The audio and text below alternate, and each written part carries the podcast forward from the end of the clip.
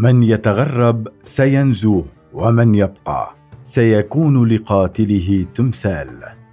للكاتب عماد بزي.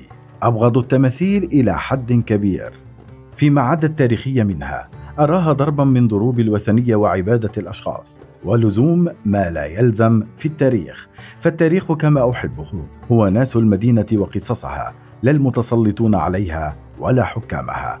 لبيروت نصيبها من التماثيل وفيما اختفى منها تماثيل الغزاة والولاة بقيت تماثيل الساسة اللبنانية بحيث يبدو أنها نهلت من حظوة أصحابها. فكتب لها النجاة أو أنعشت بعد الحرب. أعيدت إلى الساحات وباتت تاريخا وشاهدا عليها. هي حظوة لم تكتب لأبناء المدينة وشهدائها وناسها وذكراهم. وكما في الحرب. كذلك في السلم. بقي الساسة ورحل الناس. التاريخ كما أحبه. هو ناس المدينة وقصصها. لا المتسلطون عليها لا حكامها.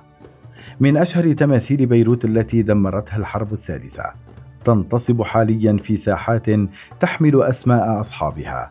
جار الخوري رياض الصلاح وحبيب أبو شهلة. وضع تمثال بشار الخوري في مكانه العام 1971 ونفذه نحات من آل العطار بعد مسابقة حصرت بالنحاتين اللبنانيين كشرط فرضته ابنة الخوري وتكلفت بلدية بيروت في حينه بكامل التكاليف. ومع اشتعال المعارك بعيد انطلاق الحرب اللبنانية ووجوده على ما كان يعرف بخط التماس. وفي إحدى المعارك الطاحنة تمترست خلفه مجموعة فلسطينية فكان أن فجر التمثال وحده الرأس نجا وسحبه من أرض المعركة ضابط في الجيش اللبناني وسلمه إلى عائلة الخوري. ولاحقا أعيد ترميمه نهاية التسعينيات وعاد إلى موقعه الأصلي ورصفت الساحة بنوع نفيس من الجرانيت الأسود. ما أغرى فقراء المحلة فقلعوها مرارا وباعوها. قد يكون تمثال رياض الصلاح هو الأشهر نظرا لما شهدته الساحة من اعتصامات ومواجهات مع عسس الأمن.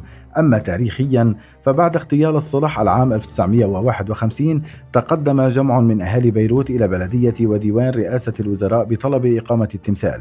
وللغاية استخدمت الدولة اللبنانية النحات الإيطالي مازاكورتي وهو الذي يعرف لبنان حق المعرفة بحكم كونه من نفذ تمثال الشهداء الشهير.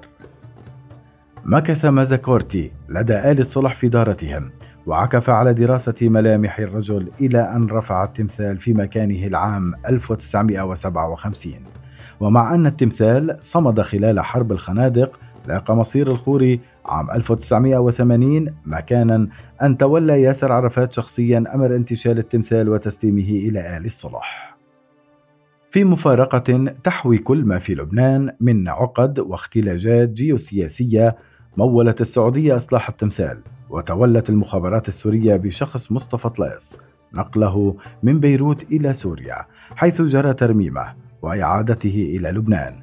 هذه القصة سمعتها من والدي. وتحققت منها لاحقا. قال وقتها ما معناه؟ إن التمثال قد رمم بحمى حلفاء من قتله. بدوره حظي رجل الاستقلال حبيب أبو شهلة. بتمثال مهيب وضع في الساحة التي تحمل اسمه. وانتهى العمل على تشييد التمثال في بداية السبعينيات. بعدما قدمت الدولة اللبنانية الأرض والعمارة وقدم ورثة أبي شهلة تكلفة التمثال بعد تنفيذ التصميم في إيطاليا والطريف أنه كاد أن يضيع في رحلة الشحن إلى بيروت.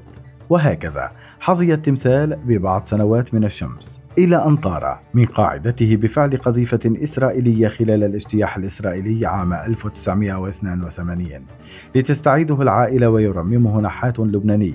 ويبقى لدى الأسرة حتى عاد إلى قاعدته نهاية التسعينيات.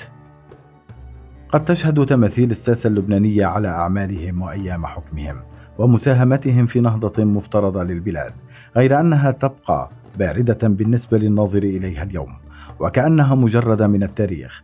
تمثال وحيد ينتصب في بيروت. وقف شاهدا على جريمة الجرائم في مرفأ بيروت.